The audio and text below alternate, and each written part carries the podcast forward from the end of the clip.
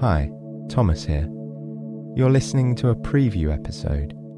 You can enjoy the entire story tonight by subscribing to our supporters feed. There you'll get access to the entire back catalogue, bonus episodes, and more, and it's all completely ad free. Click the link below to learn more. And thank you so, so much. Me and the team really appreciate your support.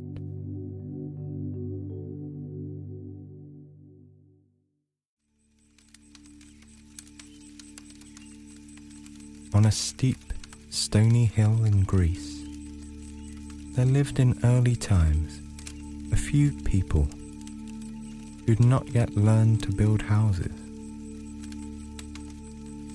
They made their homes in little caves, which they dug in the earth or hollowed out among the rocks.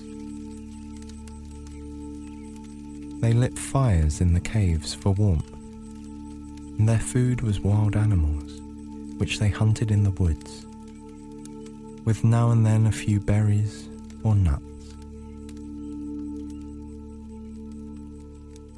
They did not even know how to make bows and arrows but used slings and clubs and sharp sticks for weapons. And the little clothing which they had was made of skins.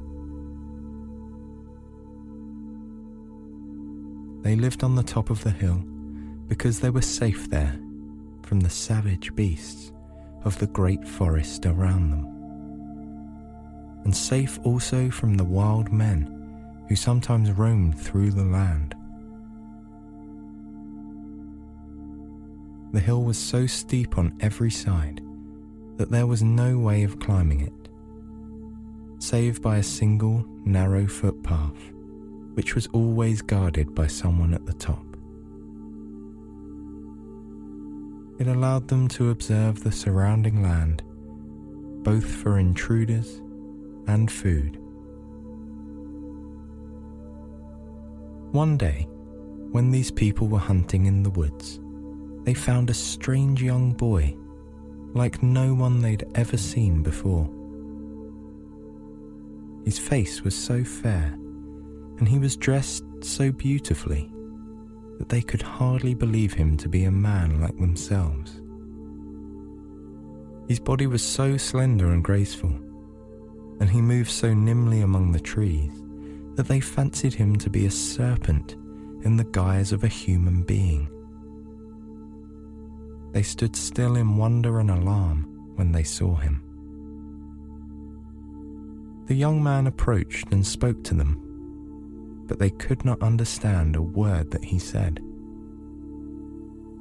Then he made signs to them that he was hungry, and they gave him something to eat and were no longer afraid of him. Had they been like the wild men of the woods, they might have captured him at once but they wanted their fellows to see the Serpent Man, as they called him, and hear him talk. And so they led him home with them to the top of the hill. They thought that after they had made a show of him for a few days, they would kill him and offer his body as a sacrifice to the unknown being whom they dimly fancied to have some sort of control over their lives. But the young man was so fair and gentle that, after they had all taken a look at him, they began to think it would be a great pity to harm him. So they gave him food and treated him kindly. And he sang songs to them and played with their children and made them happier than they'd been for many a day. In a short time, he learned to talk their language and he told them that his name was Cecrops. He had been shipwrecked on the seacoast not far away. He told them many strange things about the land from which he came from, and to which he would never be able to return. The poor people listened and wondered how he opened their minds to a vast world beyond their knowledge and understanding. It wasn't long until they began to love him and to look up to him as one wiser than themselves. He knew ways of making their lives easier and better. So they came to ask him about everything that was to be done, and there was not one of them who refused to do his bidding. So Cecrops the Serpent Man, as they still called him, became the king of the poor people on the hill. He taught them how to make bows and arrows, and how to set nets for birds, and how to catch fish with hooks and nets. He led them against the savage wild men of the woods and helped them build protections against the fierce beasts that had been so great a terror to them.